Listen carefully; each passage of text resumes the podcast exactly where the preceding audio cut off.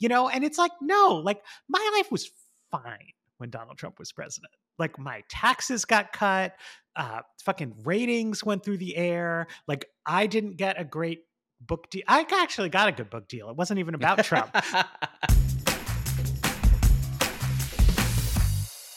Hey everyone, I'm Brian Beutler. And I'm Matthew Yglesias. Welcome to the first episode of Politix, which is our new podcast about the 2024 election. So, over the next 10 months, we'll cover news that's relevant to the election, uh, the ideas and strategic appeals at the heart of the election, and most of all, the stakes of the election. So, it, it's no big surprise if you're here for episode one that we both think Donald Trump is bad um, and deserves to lose. But just under a year out, the country's kind of unnervingly divided, I think. Um, yeah. Joe Biden is unpopular.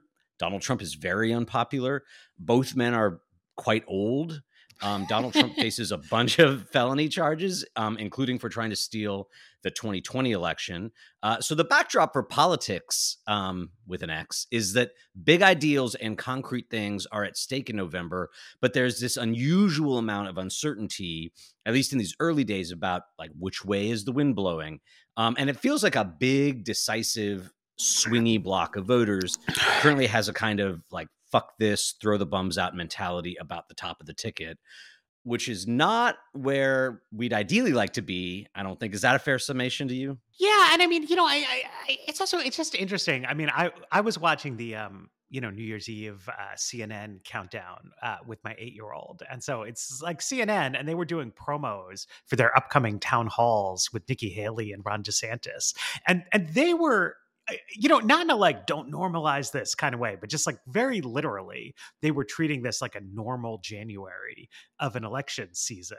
And they're like, with only 10 days to go until the Iowa caucuses, like town halls.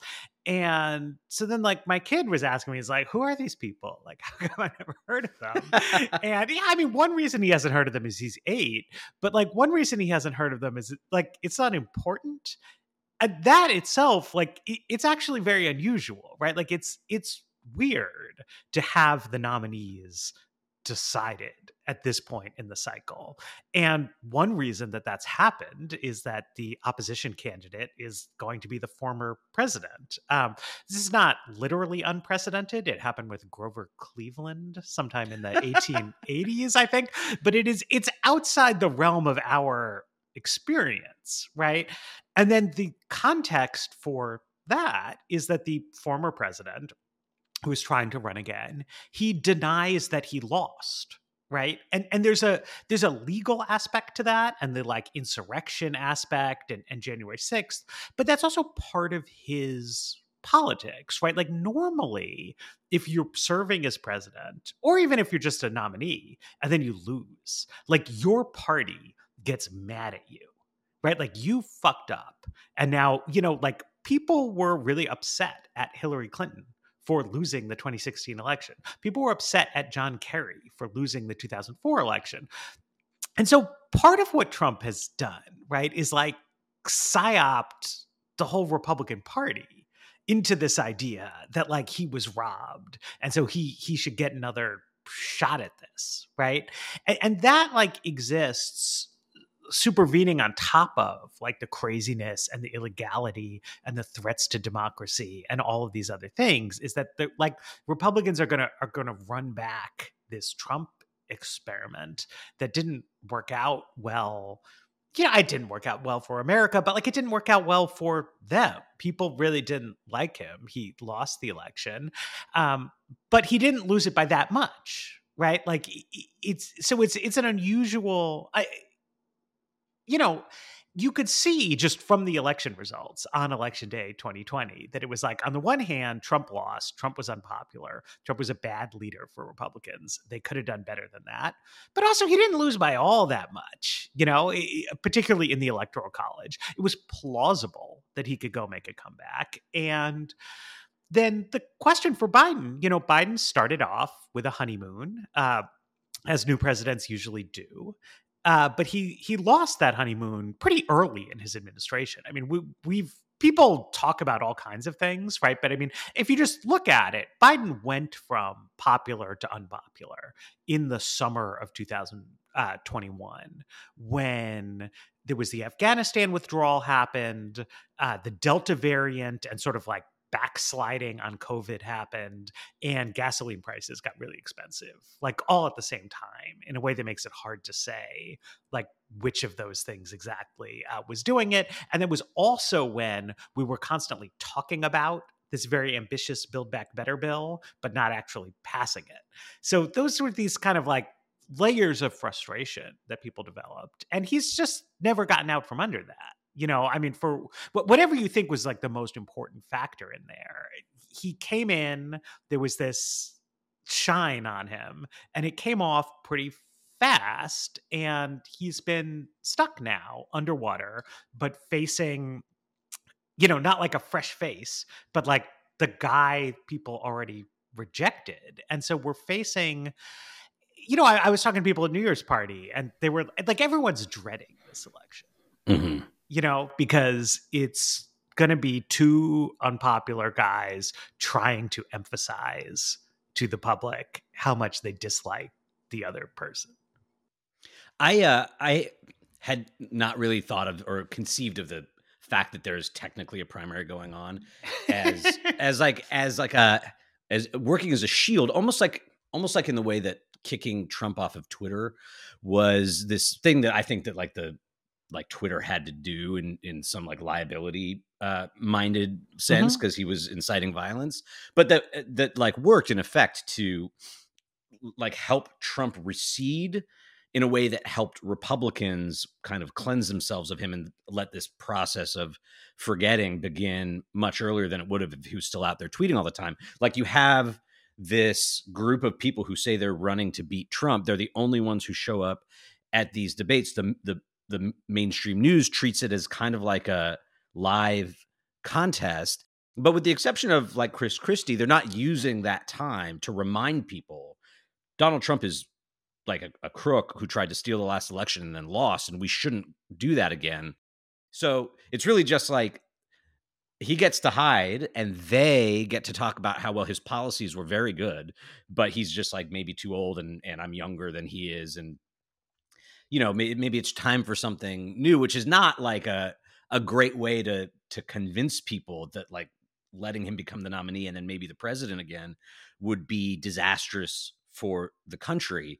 But i think you're right that like in it, joe biden has these joe biden specific things that are making him unpopular in like a head to head against a generic republican even in, in head to heads against donald trump. But I think given that Trump is so favored to win, you would expect, or you would at least hope, that that would get people thinking, oh, it was really bad under Donald Trump. We were really unhappy. And that that would have a, uh, like a commensurate effect on the polls. And then it would be like, oh, okay, like when it's down to Donald Trump versus Joe Biden, Joe Biden's ahead by five, six points, and we could rest easy. But like the polls are not doing right. that yet. Well, and you know, I, I, you know what one of the dynamics in the in the Republican primary, such as it is, uh, that I think takes us into our next subject is that, uh, like, according to Haley and DeSantis, like, just if you listen to what they say, it's like Donald Trump being indicted by multiple prosecutors. Ron DeSantis has complained was like bad for his campaign, right? Um, and every time these things happen, instead of saying, you know what, like, I agree with Donald Trump about tax cuts and banning abortion, but like these prosecutors who keep saying he's a criminal, like there's something to that. Like, why, why don't we run this back with someone who's not a criminal? They flip back and they they defend him, right? Yeah. And so they have there's what there's like Jack Smith. There's a case in Georgia. There's a case in New York. Like on each of them, all of Trump's nominal rivals circle the wagon to say like he's innocent. This is the weaponization of, of politics. And then you saw it most recently with like, you know, um, Maine has said yes, that like and Colorado he, he's not going to be on the ballot. You know, Colorado, Maine, and so you know they could they could say like those judges are right and the secretary of state is right and he shouldn't be a candidate and that means it should be one of us in the primary right. you could, oh, you could even say like why run the risk? Yeah. Right? Of like dropping an electoral college with a guy who has this stuff hanging over him. You could say factually it isn't true that partisan Democrats would just do this to any Republican. There is not, in fact, any move in Colorado or Maine or any other state to say that Nikki Haley should be disqualified from appearing on the ballot, right? Like, just like, but it's the sort of like normie generic Republican is like, ah, Democrats are being partisan, right? And the person who is incentivized to debunk that more than anyone else is Nikki Haley, right? Who should be able to stand up there and say, like, guys, like, whether you agree or disagree, it's like not true that Nikki Haley is going to be disqualified from appearing on the ballot in Colorado.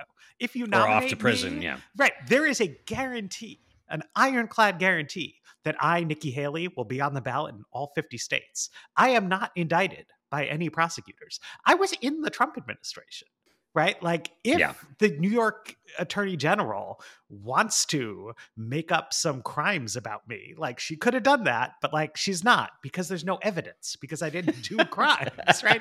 And like that's the I, I I do understand, you know, all the center right pundits will be like, "Well, Matt, they didn't do this, blah blah," and I do understand. I understand that they had their reasons for not making that kind of case, but it's weird. It's the objective structural weirdness of this is that normally if a candidate has non ideological weaknesses, that candidate's intra party rivals play up those weaknesses.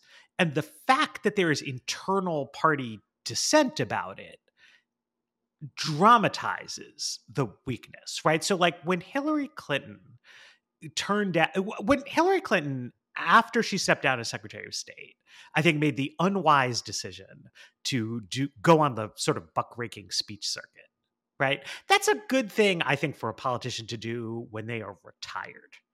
But if you want to run for office again in the future, my advice to you is like, don't do that. But Hillary did it. She likes money. I don't know. Um, this came up during the primary, and she was criticized by Republicans for the speeches, but she was also criticized by Bernie Sanders, mm-hmm. right? And, you know, were you could debate like exactly how fair were Bernie's criticisms, but like the reason he criticized her is that he was running against her. And like that's yeah. what you do when you're he running in an election. You I see your opponent's weaknesses and you go for them. Obama went after Hillary's weaknesses in 2008 and Hillary went after Obama's, right? Like that's politics.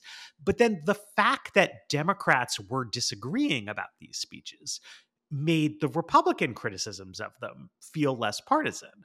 The fact that none of Trump's, the, people ostensibly running against Trump won't be like, hey, there's a problem here, makes it harder for Biden and the Democrats, I think, to exploit these issues because it's like what you want to say if you're Joe Biden is the fact that Trump is a criminal is like an independent consideration from just like uh, my various policy disagreements with Mike Johnson.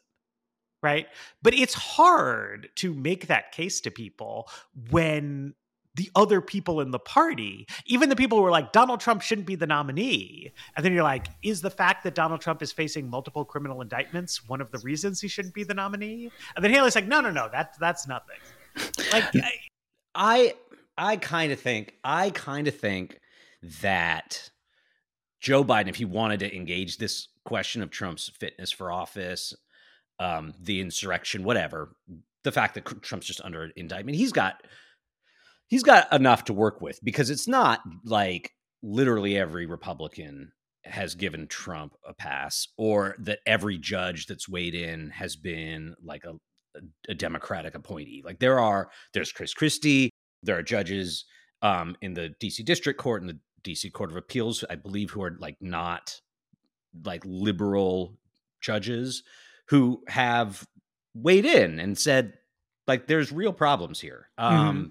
And occasionally Joe Biden will be like, you know, it's just a fact. He he engaged in insurrection. Um, yeah. and I'll leave that to the judges to decide whether that means he's disqualified. I think like Joe Biden has been reticent to talk about this stuff all along, and I I think to the extent that he plans to, he's maybe waiting until it's all sewn up. Like he seems to like if you look at if you, if you do the, this kind of like Kremlin, Kremlinology around uh, Joe Biden's communications and like look at his campaign's rapid response, like they are much more apt to to pile on Nikki Haley than they are to pile on Donald Trump. I think because I think they they think that Trump's more beatable, and then when he becomes the nominee, and there's no chance that Republicans are going to get wisdom here and, and nominate somebody more electable, then he'll start rolling out like there's a sequencing thing that I think that they think is smart. And I'm not sure if it is because it's led to the situation where Trump's going to enter the election on a par with Biden, who is not like a felon or has never like incited a riot against the Capitol. I mean, but um, I, I, and they're gonna I, have to they're gonna have to come back from that. But I mean, I think this is like not just a thing, right? Like this is like the deep I think, incoherence of the Democratic Party across the past seven, eight years at this point, which is like they're they're perf- they're torn. I think, like on a genuine level in their hearts between like sincerely believing that Donald Trump is like uniquely bad and also sincerely wanting Donald Trump to be the Republican nominee yeah. because he's more beatable.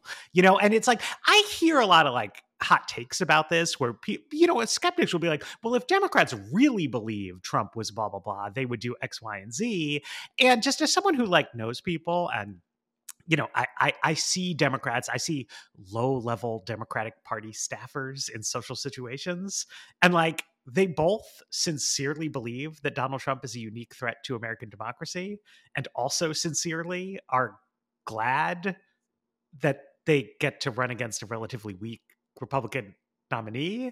And it's like, I, I think like more than political punditry, it, it needs like group therapy or something? Like well, you know it's like it's, but it's like really like if trump if trump's eh, was hit by a bus tomorrow right and just like died and nikki haley was going to be the nominee like would liberals be happy about that outcome or not? Like i i i, I think there's like actual i, I think a lot of people would feel a sense of elation and a lot of people also would feel like a pit in their stomach that yeah, because because like Obamacare might go away again because some right. So, so credible the, Republican. so win. the easiest way, and I agree with you, it's not that it's not that the wait and like hold keep our powder dry is the best strategy. It's that what I think is true of a lot of things this White House does. It's the best way to manage the coalition. You know what I mean? Because like if Trump just is the nominee, then he is. And you and you don't need to face this question of whether you're happy that he is because otherwise you get these like there was a like a leak out of a fundraiser um uh, not a, you know one of these things part of yeah. the fundraiser i think it was a boston one and biden was saying like you know i might not even be running again uh if it wasn't for trump right which is one of those things people say but it's like like one question hanging biden is older than you know prior presidents. He he was old in the 2020 campaign. One of the reasons he was picked in 2008 according to like Obama insiders was Obama's belief that he would be too old to run for president by 2016. Yeah. Right. But at the same time, like Joe Biden has run for president multiple times, going back to 1988, and clearly just like wants to be president of the United States. And so he both, I think, sincerely felt this sense of duty but like also was glad to feel this sense of duty.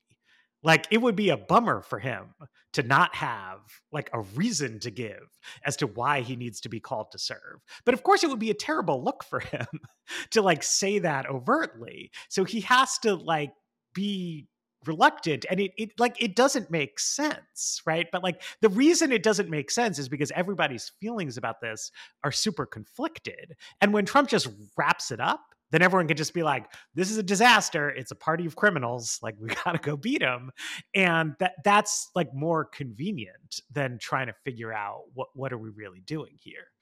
Yeah i mean like if i think that that it's this thing that precludes biden from saying something like like he went as far as to say it's beyond question that trump engaged in insurrection. And then he says whether that means he should be excluded from the ballot or disqualified from the ballot, I'll leave that to the judges. He could say Trump engaged in insurrection and the Constitution thus requires him to be excluded from the ballot.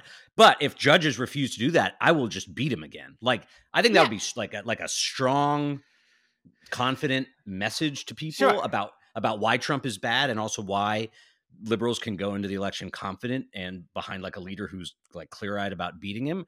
But I also think that there's this hedge. Like, what if the judges do say he can't run for president?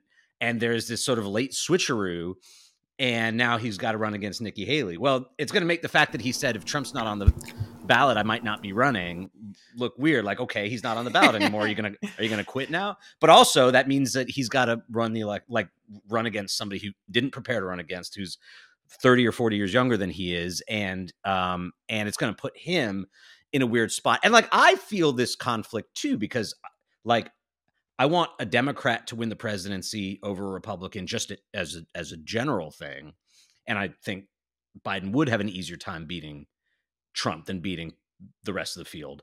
At the same time, like I don't think that the democracy would end if Nikki Haley became president. I mean, I think it would be very bad, and she'd be, you know, like you see in in other countries, like sometimes it's not like the worst person who comes to to be prime minister or whatever, but their coalition includes these like very malign actors and they end up kind of like like puppets to those people. So it would be bad, but I don't think it would be like this um extinction level event the way Trump is. And like back in 2016, there was this this push among some liberals and center right people um ahead of the New Hampshire primary, I think, to like say Democratic voters should cross over yeah. and vote for Marco Rubio so that Donald Trump doesn't win New Hampshire, something like that. And I wrote at the time, like I never said um like like Trump should be the nominee. I, I kind of wanted a Republican to just beat him. Um, but I it, like it cut against my sense of like what would be fair play. Right. And it's not fair play for for to ask Democrats to save the Republican Party from Donald Trump so that a stronger candidate can be their nominee and beat the Democrat without Republicans offering up any concessions. Like that's bad bargaining. Um, and it's it's like dignified, not dignified, and they're gonna they're not going to reward you for helping them solve this problem for them by easing up on policy grounds or anything else. So I was like, don't cross over. Let Republicans figure out whether they want to nominate Donald, Donald Trump or not. And now it's eight years later, and the same question is live and we but we've had a Donald Trump presidency because without perfect foresight, I didn't gather that he'd win in 2016. And now I'm kind of thinking, yeah, like I realize that what it might do is give the nomination to somebody electable, more electable than Trump at least, and that person might beat Joe Biden. But like I. I don't know if I have the stomach at, at my my older age now to like to deal with another four years at least of Donald Trump being president. It just like it not it's not I think if I had to write another piece about that, and maybe I will, I'll say I I have had a change of heart.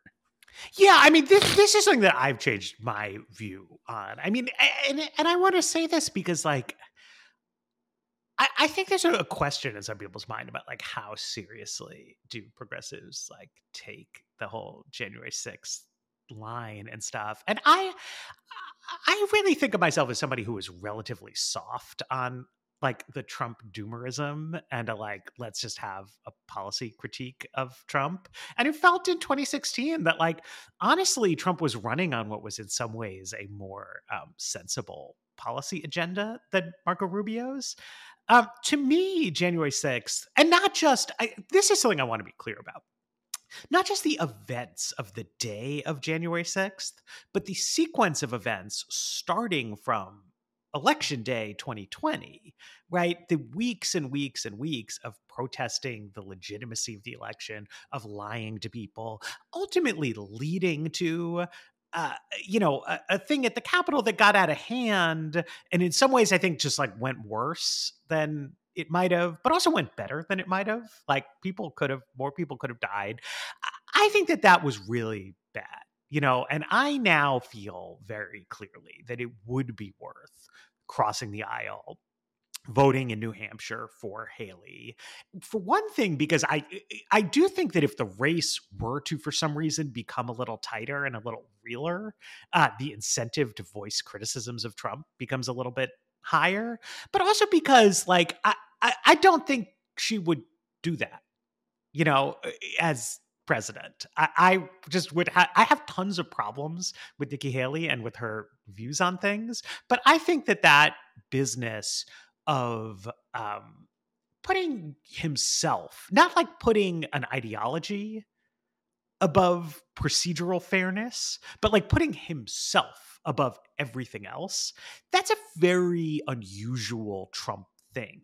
Most high level politicians like actually believe quite a bit in their ideas. And like I often object to their ideas. But the thing about Trump is that he doesn't, right? Like it's bad for conservatism that he's done this instead of just fading away.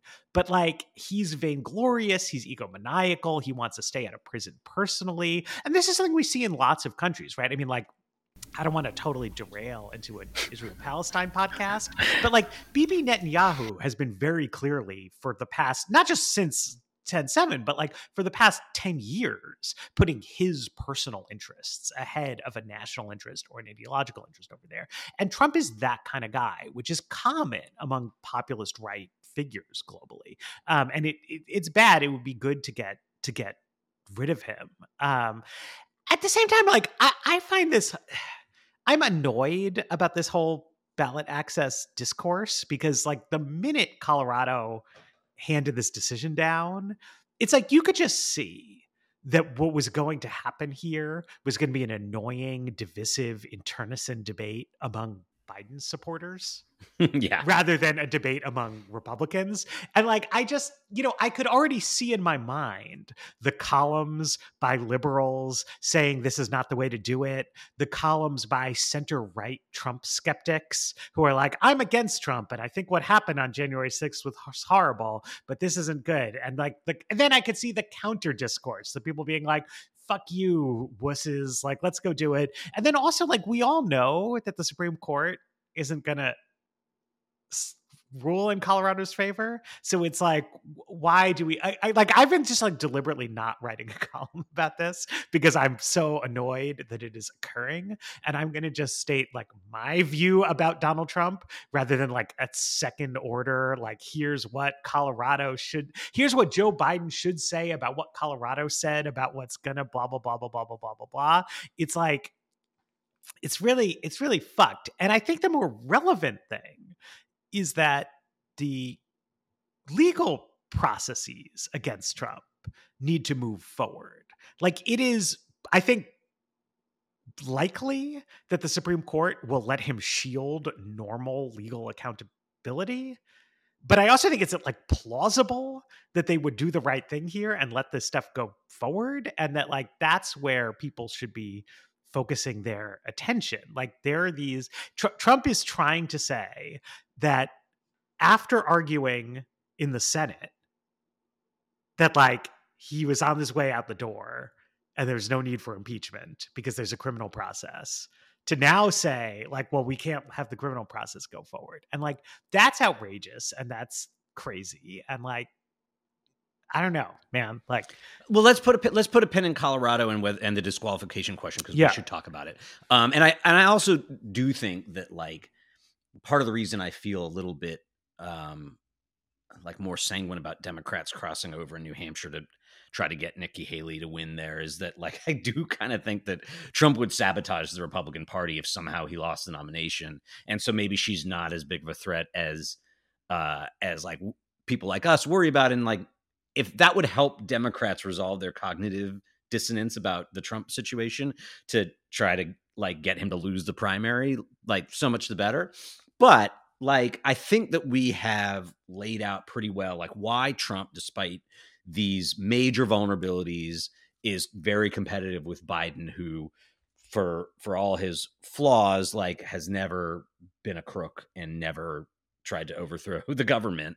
Um I think that like feeds into why we agree that the stakes of the election are so high. Um like maybe the most important election of our lifetime, more important than the last one even. But like let's talk about what like what that means when we when we say that the stakes of the election are high. Like what are you thinking about when you stipulate that like this is a critical election and it's important for Donald Trump to lose? Is it the is it the Trump stuff or is it the Republican Party doctrine stuff? I mean, it like like it it is both. You know, like I think I I, I people somebody always jokes like I can't believe like every four years people talk about how this is the most important election of our lifetimes. Um, but it's just like factually accurate that partisan polarization has been steadily increasing throughout our lifetimes. And so each election is more consequential than the prior elections.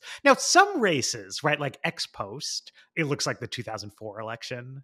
Like maybe there wasn't that much at stake there. Actually, the future of the Supreme Court turns out to have been eh, eh, but you, you, know what i mean? Like just like as a structural thing like the public policy consequences of these elections keeps getting higher not because people in the media are bullshitting uh, but because like american politics is switching.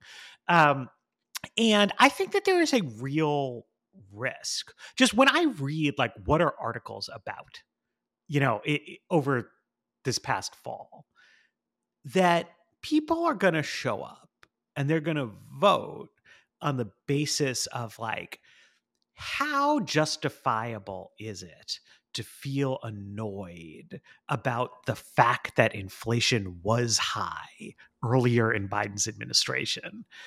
Um, and not think about questions like will electing Donald Trump make inflation better right or like do I think that important progressive leaders downplayed the rise in crime in the year 2021 in a way that I think is problematic, rather than will electing Donald Trump improve public safety in America, right? And, you know, I want to try to get people to think more clearly and more rigorously about what specifically is at stake. Because I think there's a good chance that we are going to wake up, that we're going to have a campaign over the next nine months that is like largely about sort of vibes type questions. And then it's going to turn out on January 22nd, 2025, that there is a reconciliation bill to uh, radically restructure Medicaid plowing through Congress, right? And like millions and millions of low income people are going to lose their health insurance. And everyone's going to be like, and I feel like this happened in 2017. Like, I, I remember working in newsroom then, and like we covered Trump so much over the course of the 2016 election. And then we suddenly had to be like, wait, so what's going to happen now? And like what actually happened is that the machinery of conservative governance just started rolling forward. And that's not the only thing that happened during Trump's presidency, but it is a thing that happened. Uh, if you look, the Heritage Foundation, this has been covered a lot. Like the Heritage Foundation has this program now in which you can like pre-submit your resume to, you know, show that you're like a good MAGA foot soldier. And what they have said, I think to Trump is that the point of this is to make sure that your administration is staffed with loyalists who believe in the you know america first agenda instead of like these like deep state ex bush people etc and some of that is happening but if you go to that website and you go through it which i recommend to everybody mm-hmm. a lot of what they ask you about is just like do you have extremely right-wing opinions about random questions of public policy because the heritage foundation is just like run by people who have extremely right wing opinions about questions of public policy. So, like, they ask you if you believe that um, there should be constitutional protections for human life from birth, right? Which is not something Donald Trump is ever going to say on the campaign trail. You will never hear him say, I believe the 14th Amendment uh, protects unborn children. Because, for one thing, like, I don't think Donald Trump does believe that but the fact that it doesn't seem like Donald Trump believes that or wants to talk about it is not really relevant to the question of like what's at at stake here. Um, and he is good. He's he is you know a bad politician in a lot of ways, but he's really good at focusing attention on what he thinks people should be focused on rather than on like what is most important. And that's because if you think about Trump's skill set across his career, right? I mean, as a casino mogul, as a real estate guy, as a reality television host, like he is a true master of securing and refocusing public attention. Right. And so, you know, he'll like, he really wants to talk about electric cars. Right.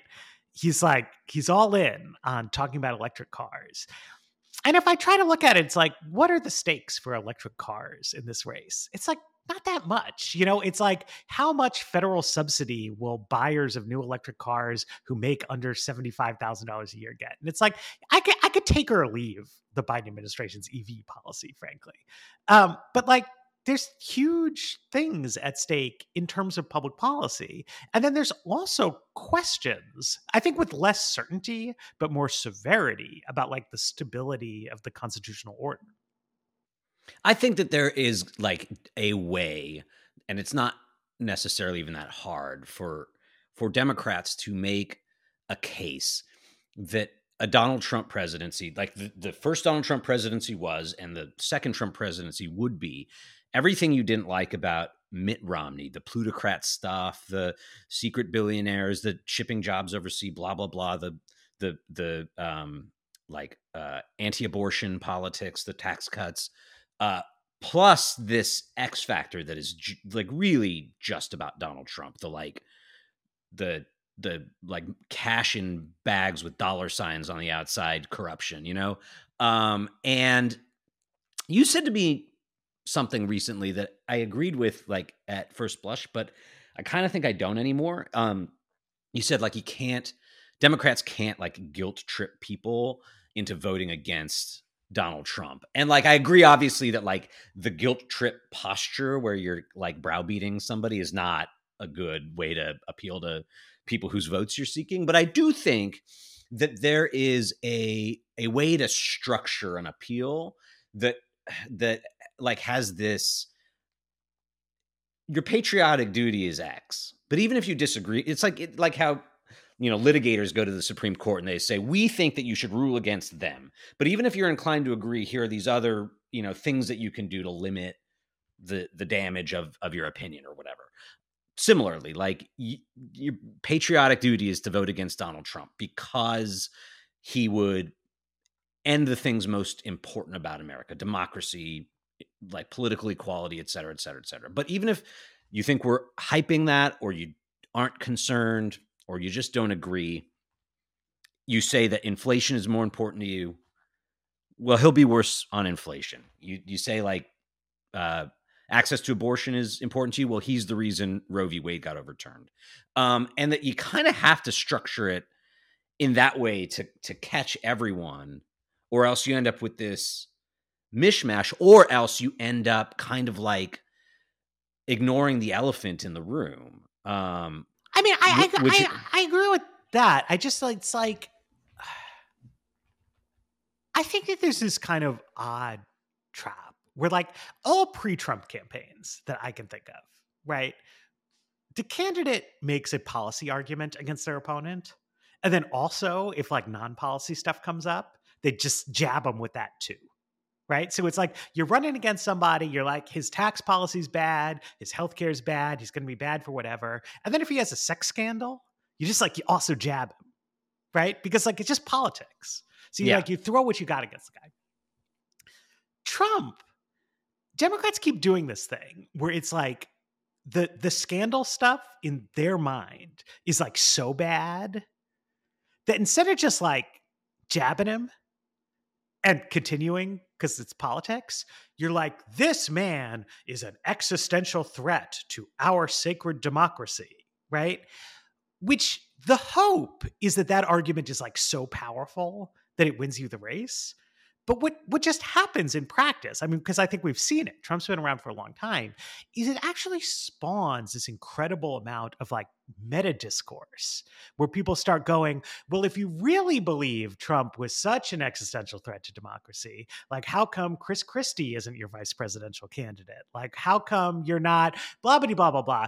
And then you're like spinning around and you're in these like 11 different meta debates, which nobody says that. If you're just like, this guy sucks and also he cheated on his wife, which sucks. And also he embezzled some money from the barbershop, which sucks. Nobody's like, well, if you were serious that it's bad that he embezzled some money from the, you know what I mean? You just like, you just doing the politics, right? And like, I feel like everybody needs to get a little bit out of their heads on, on some of this kind of thing. Like, so Trump's like demented uh, Christmas Eve message.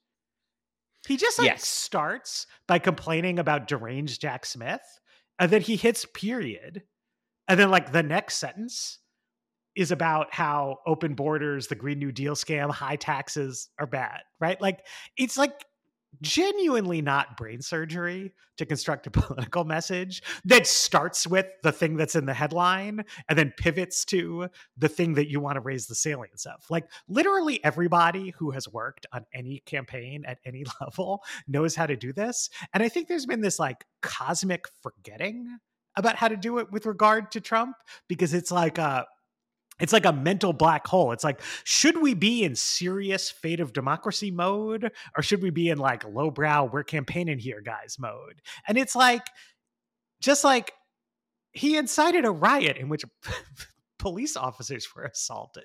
So just like say that and then say he also proposed cutting police funding, and then say the murder rates soared on his watch, and then say the whole thing was done so that he could finance tax cuts for the rich, and then say, and he got rich by scamming people, you know, and it's like, whatever. I mean, I'm not even, I, I think it's like not genius, you know, like I, or that I have all the answers. It's just like, treat it like it's normal which doesn't mean you ignore the abnormal aspects of Trump. It just means you you you treat them the way you would anything else that came up in a campaign that was damaging and that reflected poorly on the person without getting so dug into this like high theory, you know, whatever, whatever, whatever.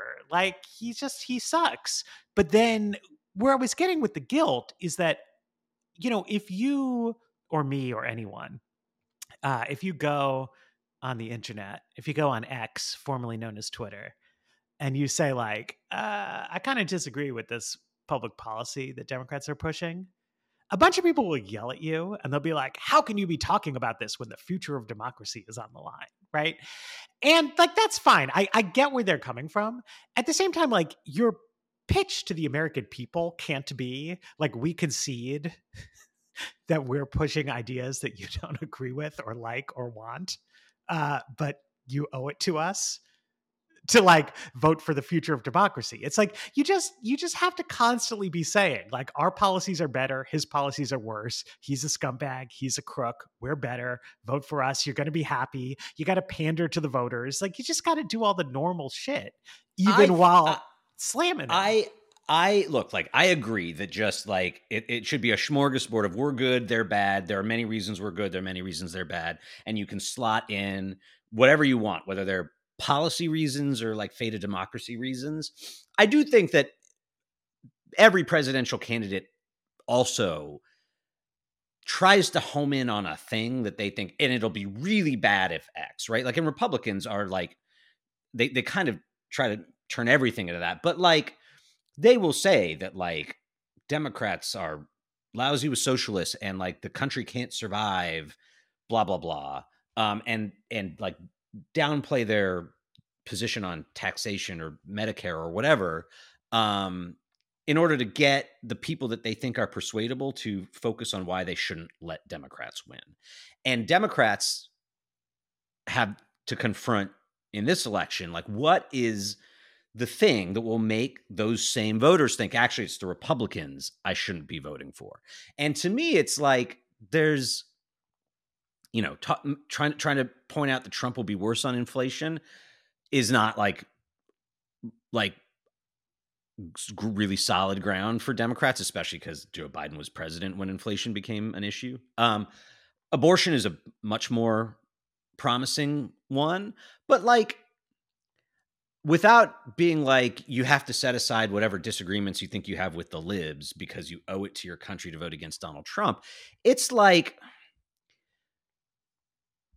I think that this, the the people who don't like Democrats because of things Republicans say about them or the way you know uh, people in Hollywood act or whatever, like they they, they don't want to vote for Democrats because they have cultural disaffinity for Democrats. They also have cultural disaffinity for people who like lie and steal, you know? Sure. And and that and that like a you know, I I don't want Donald Trump to be president for the for the, you know, abstract high minded like what does it even mean to be like an opinion journalist in a country where where elections don't count and policy can't be made by people who get the most votes or whatever right? Like that's why it matters personally to me quite a lot um but how do you generalize that to somebody who just doesn't care that much? And some of them i think can be reached with like simplistic appeals to patriotism but like others are like will just disdain people like Donald Trump because they're greedy, lying thieves and they want power to get richer. Um, and like you can probably make headway with a lot of voters who have this kind of like antipathy to crooks. Yeah, I mean, I, I, I, I mean, I, I agree, but I just, I, I think that there's like a question of, um, like the connectivity between these ideas, right? Because like when you the, the point of sort of highlighting like far left people or like like left intellectuals in academia or Hollywood, et cetera, or calling Democrats socialists, et cetera, is to suggest like important continuities between like the overt democratic message and like what the true agenda is right? And you know you can do it more artfully or more crudely.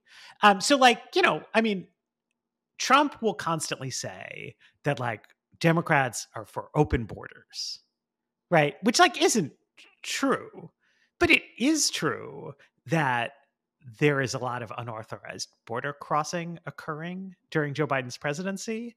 And it is also also true that Democrats and Republicans have some genuine disagreements about immigration policy, in which Democrats are um, more favorable to immigration. It's also also true that liberals in general are less inclined toward harshness, right, and punitiveness as a as a thing. So like the open borders attack, like there's a lying element to it. There's like a fear mongering element to it, but there's also just like a there's like a real thing, right? Like you you could have a very restrained, very dignified, very honest conversation about immigration policy, and it would still highlight this kind of like polarity there.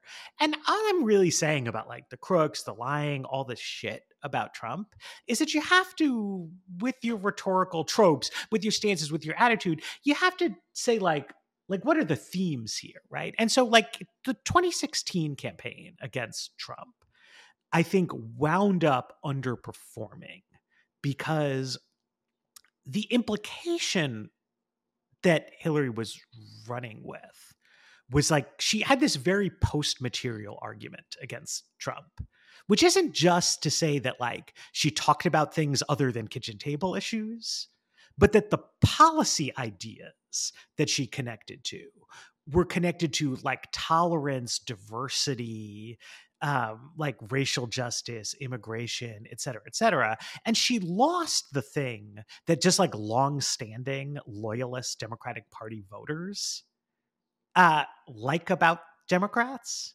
which is that like they're the party of the common man and, you know, like want people to have health care and, you know, like think healthcare should be a right you know, and like don't want to ship jobs overseas, et cetera, et cetera. Biden in 2020 had this much sounder message, which wasn't a kitchen table message, really. It was about the pandemic, right? It was this idea that like Trump was this agent of chaos and incompetence who didn't know what he was doing and was overmatched by events. And Biden was going to crush the virus and like fix all these problems, right? Biden can't run like that campaign against Trump again because what's happening in the world has changed but you need to say something about how like the problems in your life right which can be you know abortion rights world it can be anything but it has to relate in some way to your like personal criticisms of Trump in a way that's like relatively easy to explain and that works thematically.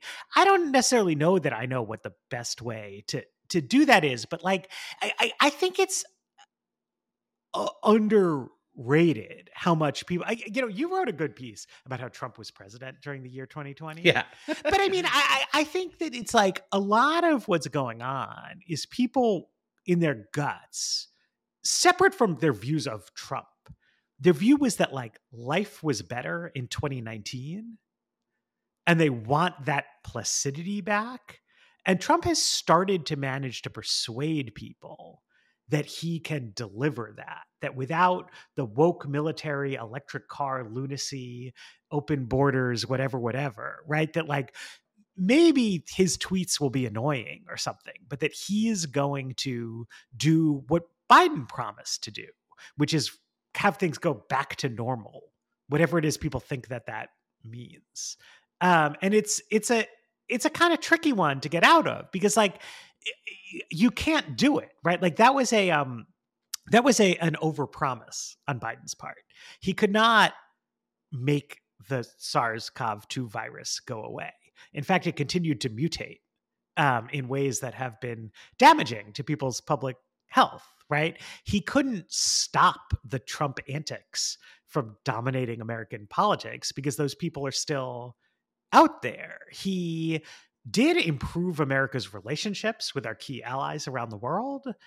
But that doesn't change the fact that, like, America also has these adversaries around the world. Just like events keep occurring, and we can't, you know, like return to this kind of idyll. And it's, um, you know, that's like a struggle for an incumbent. Uh, now, we hopefully, like, the economic situation keeps improving, and people may look with less nostalgia on on the past which would be good but like you gotta you gotta connect these things somehow. I so i think that th- like i'm not sure that's right like it's doesn't hurt to be like trump's willingness to lie and incite a riot to hang on to power is related to the fact that he's probably lying to you when he says he's going to cut some deal to uh you know post dobbs secure abortion rights or whatever sure like i'm not saying don't don't try to thread those things together. I'm saying that there's like just a lot of people in the world who think people like donald trump are when they're not actually literally donald trump but like you describe like a craven charlatan greedy rich yeah yeah yeah. person who mistreats other people like that's the boss and you don't like the boss you know what i mean? And like I don't think Democrats do an awful lot of he is like trying to get one over on you like your tax dollars will go to pay the salary of this crook and all the loyalists he's going to bring into government and they're just going to loot the country and it's going to make it impossible for you to vote them out. Um like they will steal your power as a citizen and like don't be a dupe to people like that is is not like a material appeal really in any way. It's just an appeal to, to people to be like, like stand up for yourself against somebody who's trying to take advantage of you. Yeah, um, but see, but like, isn't it though? I, but I, I think, I think that that's right. But like, I, I think that that's closer to a basic material appeal than you like to say. I mean, I so I guess I agree with you, but like I diagnose what Democrats are currently doing differently from you do. I think if I'm saying, I think you think Democrats keep like ignoring Trump and are like in this like cargo cult of kitchen table politics. But I think that what's really going on is that Democrats have like siloed it. They've like bifurcated their brains so that they have this like very high toned, like patriotic, the fate of democracy is on the line, people, anti Trump message. And then they have this like, oh, and we've made your insulin cheaper, right? And like what they have to develop is some connective tissue between those things, right? You have to come up with something where you characterize Trump's personal failings, his corruption, the Republican Party's support for him, his support for them as like related to the policy controversies that we're in, right? Like he's going to, you know, he. I always thought the most underrated Trump legal problem was the Trump University fraud lawsuit. Cause he just like took people who liked Donald Trump and he stole their money. Mhm. Right. And now he's going to like steal your insulin. You know, he's going to take advantage of you. He's going to do things that are bad for you, like in a specific way. He's not going to own the libs. Right. Because I think he's sometimes built up into like, we're so afraid of Donald Trump. Like voters, you've got to save us from It's- Donald Trump. yeah, like, no, that's- oh, that's- like Yglesias is going to be so persecuted. It's a threat to democracy. And then people are like, "Fuck you! I hate Yglesias." Like, let's let's be a threat. To, they call it a threat to democracy, but really is a threat to their power. You know? And it's like, no, like my life was fine when Donald Trump was president. Like my taxes got cut, uh, fucking ratings went through the air. Like I didn't get a great book deal. I actually got a good book deal. It wasn't even about Trump, but like the anti-Trump books were selling so big that they were handing out good book contracts even to people who didn't want to write anti-Trump books. Like there was never a better time in my career for liberal journalists than the four years that Donald Trump was president. Fundraising for left wing activist groups soared. You know what I mean? Like people, young people with useless liberal arts degrees got nonprofit jobs really, really easily because the ACLU and all these organizations were pumped full of money. Like it was fine. Totally, totally fine. At the same time, like um, some people who, like poor people, like lost their Medicaid eligibility, right? Um, farm agribusiness concerns were allowed to dump toxic neurochemicals into drinking water, which poisoned the uh, brain development of unborn children living in rural areas. Like that's what Trump did. You know, like that's that that it- it's it's it's a it's a because it's Matt, you are- politics. You are downplaying how owned I was by the salt cap. well, fair enough. Okay, Salt Cap. Salt Cap did own some of us. Um, you know, but see, but it. now that you're on Substack, this thing that Jared Kushner got in, where you get like beneficial treatment for um, like LLCs, like it's so good for Substack Yeah. pundits. yeah. Um, I'm I'm only learning this stuff now actually like I'm when we get to if we if we talk New Year's resolutions at the end I'll I'll explain. But um so I like I I I I think that like any of these approaches other than the one you described as sort of like bifurcated it's like the end of democracy if he wins versus we capture insulin like just a more like aggressive um like Trump is orange man bad kind of politics would be good. And I, I'm glad that you cited the Trump Christmas tweet because you cited it, I thought, like kind of interestingly and counterintuitively as an example of like how Democrats could do politics better, just like like dump all the negative things about your opponents into digestible media and people will digest all of them, right? Um, and that and that um, like Democrats should maybe have like a more like throw throw everything against the wall and, and see what six kind of politics. And I th- I think I agree, but I think that the Biden campaign thinks, and I kind of worry about this that Trump coming back into greater public view will do most of the work that they need to do on their own. And this is ultimately wh- what I think about Democrats in general is not so much that they won't talk about Trump, is that they think other media, other en- entities will do their anti-Trump stuff for them because he's like you know he he's always doing appalling things and he's always in the in the middle of some kind of um like legal trouble and so they don't actually have to do much anti-trump politics because it's kind of ambient and they can focus on things that make them seem like normal and non-threatening and i think that the biden campaign is hoping that something like that happens and like the the christmas tweet i think it's hard to tell because only us weirdos are paying attention to the news during Christmas. the holidays. But like, but like, I noticed that liberals whose uh, you know whose judgment I respect were kind of happy to contrast Joe Biden's Christmas message, which was this Christmas Eve, my wish for you and your family is that you take a few moments of quiet reflection and find that stillness that's at the center of the Christmas story.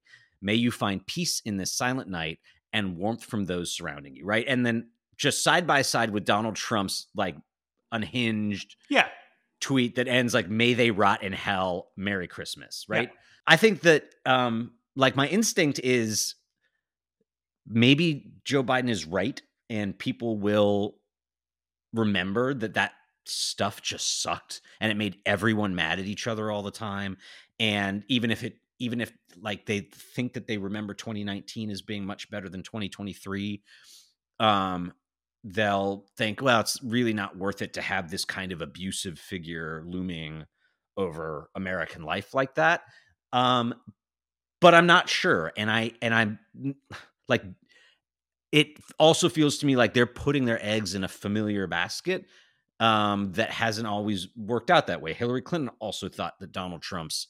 Yeah, no, I mean, I, I agree with you. I, I just, I, I think, I think that conventional liberals understate how good that Trump Christmas message was as a message. You know what I mean? Like, I think that they think that that's a bad message from Trump and then the question is like, how, what's the best way for Biden to highlight the opposition? Uh, but what Trump did was he took a laundry list of policy topics, all of which I know from talking to Democrats who do ad testers. These are topics that when people think about these issues, it makes them like Biden less. Right? These are these are the sub the, the, doubts that people have about biden are about inflation about immigration about afghanistan surrender about electric cars you know et cetera et cetera.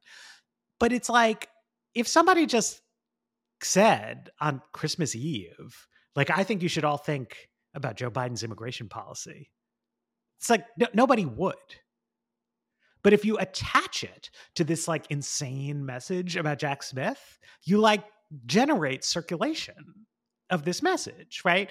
Now, Biden's message, if you just ask people side by side, like which of these is a better Christmas message, everyone's going to say Trump, Biden's is better, right? Like it's appropriate to the occasion, and Trump's isn't. But Biden didn't convey anything.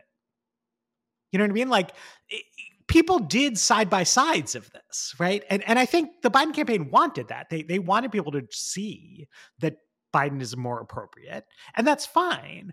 But he didn't find a way to put anything in there that like draws people's attention to Trump's weaknesses in a real way, to any of people's sort of profound doubts that, that are there. And and that's where I agree with you. I think the big risk of kind of like outsourcing, right? Of being like, because this is true, right? Like CNN and the Washington Post and Politico, like they will run a lot of stories about how Trump is like a madman, no matter what Biden says.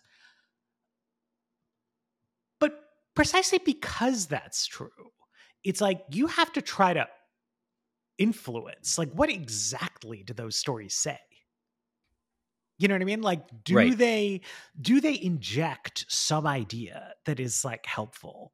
Um, and, and you know, it's a it's a it's a tough one. I think the question of like, eh, you know, we should probably just do a whole episode of this, but like, how should Democrats deal with the fact that the mainstream media both like does skew toward their point of view, but also like really doesn't want to do them any partisan favors?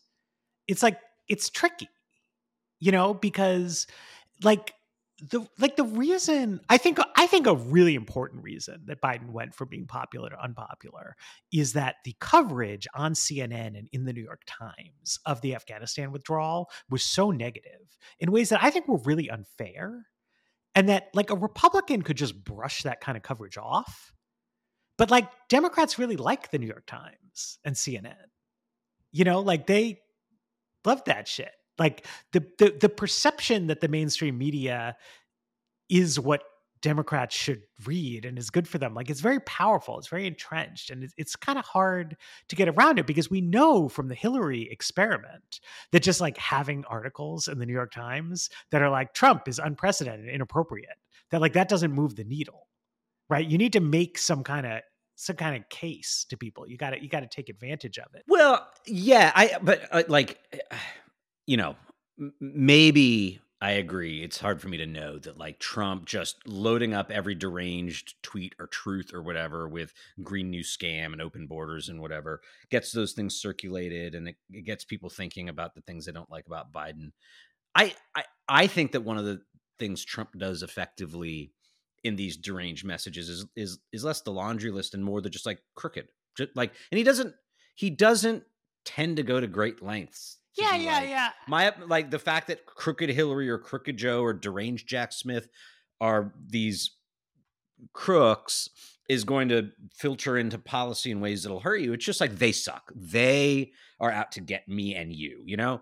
And like it's not elevated. Um, but like I think that because the truth happens to be the other way around, it can be very effective if it becomes like the basis of democratic campaigning like yeah. not not right. like not like uh, you remember when Michael Bennet was was like had his like weird candidacy he was like you like you won't if I'm president like you won't have to think about what the president is doing sure like, you can just like go hang out with your family and like I kind of I thought it was cute I also was like it won't work because Republicans can be loud with or without control of the White House like I don't like Biden could do something like, you know, vote for me because I won't try to take away your health care and I won't um make your insulin more expensive and I won't like incite a riot at the Capitol. Like all to the good and he should, but like he's he's already squandered most of the advantage he had going into the presidency around the question of who is more or less corrupt, right? Like it should be that's the sort of question where like if you ask people and like they give an honest answer, it'd be like a hundred to zero, right? A hundred percent of respondents say Donald Trump is the is the more crooked of the two. Yeah, yeah. And I mean, but it's like like I mean, so a lot of that's just water on the bridge, but like it's it's never too late to start. Um, and I just think that people don't like crooks. And there's a lot of material there. It's a very target rich environment. If you want to get people thinking about the you know the the most unappealing things about Trump. Okay, um, which I, is not okay. I, I, okay, I'll say, I, am going to pivot to the next item on our okay. on our on our hotline, right? So so which was which was Nick, Nikki Haley and her weird Civil War slavery gaffe, because I do think that this kind of illustrates the other thing, right? So Nikki Haley, for those who don't know, is a uh, politician from South Carolina. Um, she is also a woman of South Asian uh, ancestry um, you know, they're in the deep south. And so I think like her political instincts are, you know, trained in a certain way on a certain audience that she has down there. But her best primary state is New Hampshire, um, which is up there, where they have a lot of white people and a lot of white Republicans. But like New England is different. And somebody at a forum asked her what the Civil War was about. And she gave a very South Carolina answer. that you know it's about freedom and the government and something something something and everybody criticized her because the civil war was about slavery um i think that everyone understands that the point of criticizing nikki haley on this point is not that like she doesn't know enough about what history books say or like she needs to study James McPherson, right? Like the the concern that you're supposed to have when somebody can't say that the Civil War was about slavery is that they are racists who hate black people. Right. And I feel like that's almost like obvious enough that nobody like quite needs to say it. But also, if you pay attention to like who was really, really fired up about this, right? Like all the African American writers I follow were like really mad that Nikki Haley wouldn't say it was about slavery, right? Because like that's that's what like that's what this means, right? We're not just it's not just like an argument about like history trivia, right? Because like you know, or, or like who, knows what facts about the 1860 election, right? It's about who who do you care about? Whose concerns do you have? That like Nikki Haley seems unduly invested in the opinions of Southern white racists and like pandering to them and their concerns and that that would be bad right and i saw some people like hot taking that this was such an egregious thing that it meant that like you and i were wrong about the merits of crossing the vote that like she's just like fully in hock to white supremacists right? And it's like all based on one random gaffe because you you jump on the gaffe because there's there's there's weight behind it you know? Like it's not just a thing she said in a town hall. It connects to concerns that people have about politicians and who they care about and whose interests will be safeguarded in Washington, et cetera. And even though Trump has done so many things that are so bad, I don't want to say nobody, but like I, I think I think it's like you have to inculcate these kind of doubts, you know, in people's mind, which has happened. I mean, I, I remember an older um, uh, African American guy I know uh, said to me at one point in 2016, um, you know, I agree with a lot of what Trump says.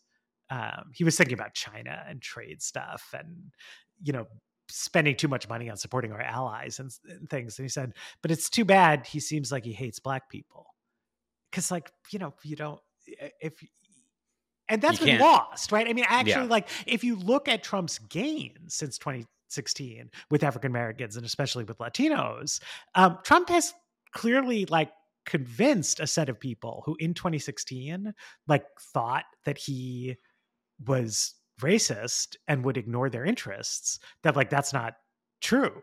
Um and you know like that's a that's that's a that's a problem. Like you gotta so i i i do like it it sticks out now when you when you say it this way that like the way both Democrats and Republicans, other Republicans, responded to the Haley gaffe was kind of like how um, Democrats and Republicans and then the media responded to Hillary Clinton doing the buck raking speeches. Is like she got condemned by people in her party and outside her party, and so it take it like loses the sheen of partisanship, right? And so now it feels like it's very much a, a Nikki Haley specific controversy. Yeah. Um, and maybe it is in some sense because she's from South Carolina and she's habituated to not like offending the um the um heritage not hate people down there and whatever.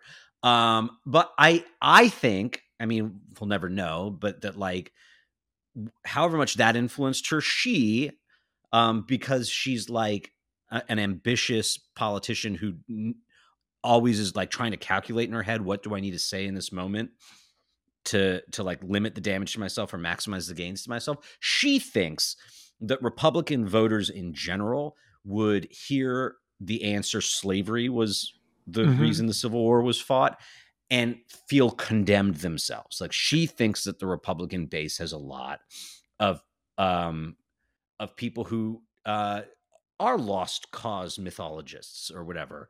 And and like it is therefore like a damning statement not just about Nikki Haley but about the Republican Party or the right in America. And I think that's why other Republicans like Tom Cotton is not a great person, right? Like and like not an appealing person, right? He's like this very austere like uh militaristic guy. He like he like cultivates uh sort of fascist yeah uh, artifice around himself and he was like here's the answer you should have given wink essentially was like slave like like the civil war was fought to yeah, was, was caused by democrats yeah. yeah. right right like end democrat party slavery right? right, like like and nikki haley like it, like isn't like hasn't um like gotten the catechism down um like of how modern republicans like handle this problem, right? Um, and uh, and so he's trying to limit the damage to Republicans that Nikki Haley like threatened to do. Um, and uh, but like I don't know, has Donald Trump chimed in to say Nikki Haley was wrong? Uh, I think I saw one of his flax. You know, um, you know. I mean, Trump is. We know he's a Frederick Douglass appreciator. Uh, he's, he's, doing work that that he more and more people appreciate. Um, you know, I mean, I do. Yeah, I mean, I, I mean, I think that that's all. You know, you always miss the, the what was smart about Cotton's thing is that by like injecting this like genuinely brain dead element of partisanship into the message, he clarified that like his statement that slavery is bad does not change the fact that he's anti woke. You know what I mean? Because right. it's like that's the because because what's true about Republicans, right? It's like Republicans have kind of like dined out a lot um, on some of the excesses, I would say, of anti-racism politics on the left. Uh, at the same time, like I the other day tweeted a picture of like a history book for kids, um, like Heroes of World War II, um, that that my kid has, and it's like I was saying that this is like good, like inclusive patriotism book, and you know it's just like pictures of nine people, but it's like three of them are women and one's black, and you know whatever, whatever, whatever, um, and like racist Twitter just like fucking lost it over this. You know what I mean? Like any gesture to the idea that like racism exists um, or has been a force in American history or is bad, like there's a group of people who will lose it over that. You know what I mean? It's like it's like you're one step from like slavery is bad to we have to abolish police. Um, you know, and it's like Haley because she knows. I think she knows from South Carolina. I think she, you know, she really underperformed in her first statewide race, uh, which I think is because racist right wingers in South Carolina didn't want to vote for her, you know, and so she's like very attuned to like we got to manage this. And she overcorrected there. Whereas Cotton, who had the benefit of not needing to do it live, was like, here's how we're going to do it. Right. Like, yeah. Like, like here's, here's the stroke we're going to hit. Uh, Trump, you know, Trump is like bonded so firmly with racists at this point who like love him because they feel that he brought their ideas into the mainstream that like he now largely actually dispenses with the kind of like all Mexicans are rapists kind of stuff that like initially fueled his campaign. Um, but also we hear less from Trump than we used to you know, I think you started at, at the top talking about how that was probably of benefit to him, um, and I do think it's true. You know, like he's a he's he's an undisciplined person, as we like to uh, say. Um, people commit gaffes; those things can be quite damaging when you need to talk constantly. Uh, you know, Biden, right, has tried to make a virtue out of the fact that he does like less public appearances and less stuff uh, than most people do. But I think almost everyone has the intuition that this has something to do with the fact that um, even when he was younger, he made a lot of gaffes. And they may be worried now that he's older that he would do even more. And it's just like it's hard to be in the public eye constantly and not screw up but also like it's a real advantage in politics if you could be in the public eye a lot like as long as you do a good job with it you know um and I just think that's like a reality we're going to have to have over the campaign. There's like a there's like a risk and reward to speaking extemporaneously about stuff. So I think the there is a sweet spot that um, Biden um, aides should be trying to find between his like most freewheeling self, which I think they rightly realized. Hey, you're a presidential candidate now. You're president.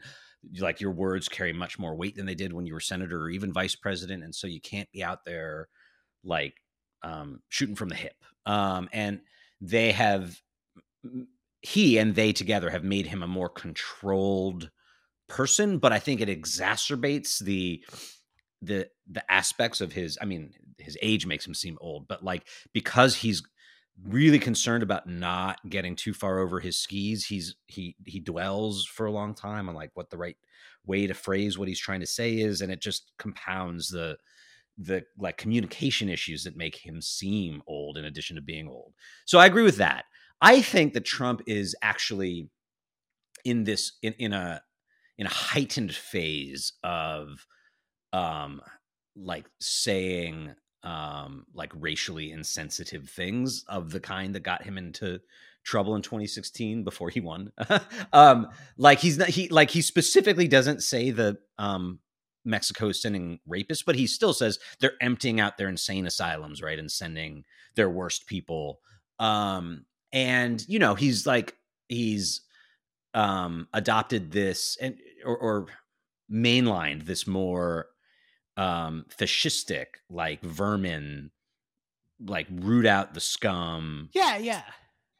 um i mean uh, like he hasn't been asked about the civil war specifically and so i think maybe there is some s- sense out there that his rhetoric has lost the sort of skin color based racism uh It's a more like, so generically surf- authoritarian kind of kind of uh, pitch, I think, which has a different set of, you know, winners and losers. Yeah, um it's that's interesting. We should we should put a put a pin in this like because in a weird way to me the you know the um like attacks on immigrants from Mexico um and the attacks on shithole countries or whatever, you know, whichever one you want to pick. Like they are like gross. Um but like I also think that they are politically useful in a sense. They remind people that like this is a hateful person. Like and, and whatever things you see in him that you think might be to your benefit or might help you, like he he is making us a worse country. Like um and I don't know, just like I don't know if my intuitions are right on this. That like the I think that like the the like root out the vermin stuff is more alarming. Like Ah, Like- well, it alarms you. I mean, I just think like like what should a country be more concerned about? Maybe that, but I like I like acknowledge that it's um it may be the case that it, because it's in some um like very literalistic sense stripped of like racial and ethnic terminology that that people that it misses people and like why people should be concerned by it like All right. We're, oh, we're, we're, he- we're, we're going on a long got- time here. yeah Well, I guess I think I think Trump will still be uh, have weird authoritarian tendencies that we can unpack in future episodes. Um, nah you want to close this out?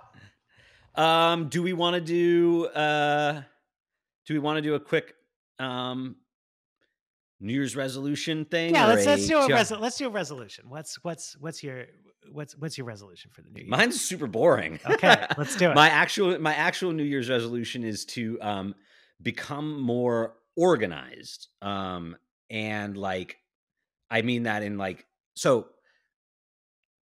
for a long time I was younger and my brain worked better and I could and I had few responsibilities so I Yeah. could not have to-do lists and not um like take a lot of notes about s- stuff other than like you know when I was interviewing someone and then I would still not miss appointments or deadlines or whatever.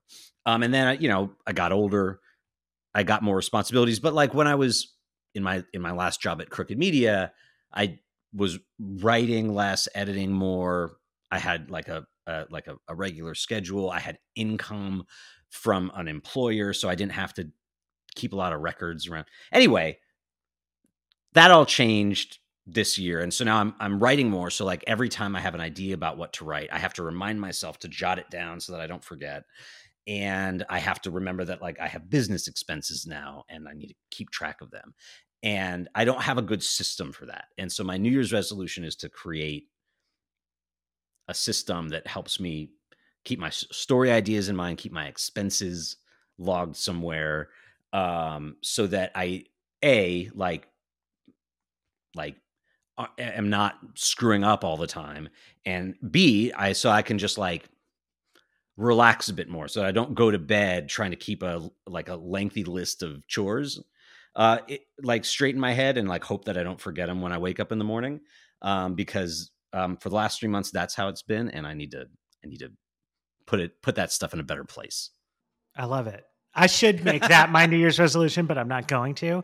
Um, I'm instead resolving to try to practice what I preach more and keep my my social media commentary focused on things that I believe are actually important, rather than just on what I happen to be uh, annoyed by on any given day. Because what is annoying to me is not you know what matters uh, to the world in a global systemic sense. Uh, I just I just suffer a lot of idiosyncratic annoyances um, due to my uh, various roles in the universe. Um, so I'm hoping you know people call call me out. Uh, if I'm if I'm tweeting about nonsense constantly, uh, we gotta gotta keep our eyes on the prize here. Like, is does housing stuff count as nonsense? No, housing's like super housing important. You know, that's yeah. that's that's that's what. Ma- but like somebody tweeted something insane about Zionist doctors uh, earlier today, and I wrote something about that. But I'm like, this person doesn't matter. Like this, this is not this is not what matters. Oh, you um, uh, th- th- it's January second. You already botched your resolution. Um, I yes, it's terrible, but you know, we, it's a it's a work in progress. You know what they teach you though, right? You know, and you you can't you can't let one misstep like throw you off the wagon entirely. You know, you get back up. Every day is a new day. Uh, we're we're doing the best that we can. Um, uh, yeah. So that's uh, what what what do people need to know? Uh, thanks to everybody uh, for listening to our new show. Um, there will be new episodes every week. Yeah, Politix is a production of Brian Beutler and Matthew Yglesias. Our producer is Michael Shane. And I think uh, that's the only credits that we have to offer. I but I will write up I will write up a formal outro for future episodes. okay, yes. So thanks for listening, and we promise better outros in the future. That's our other that's our joint New Year's resolution uh, to all of you. Fantastic. Thanks for listening.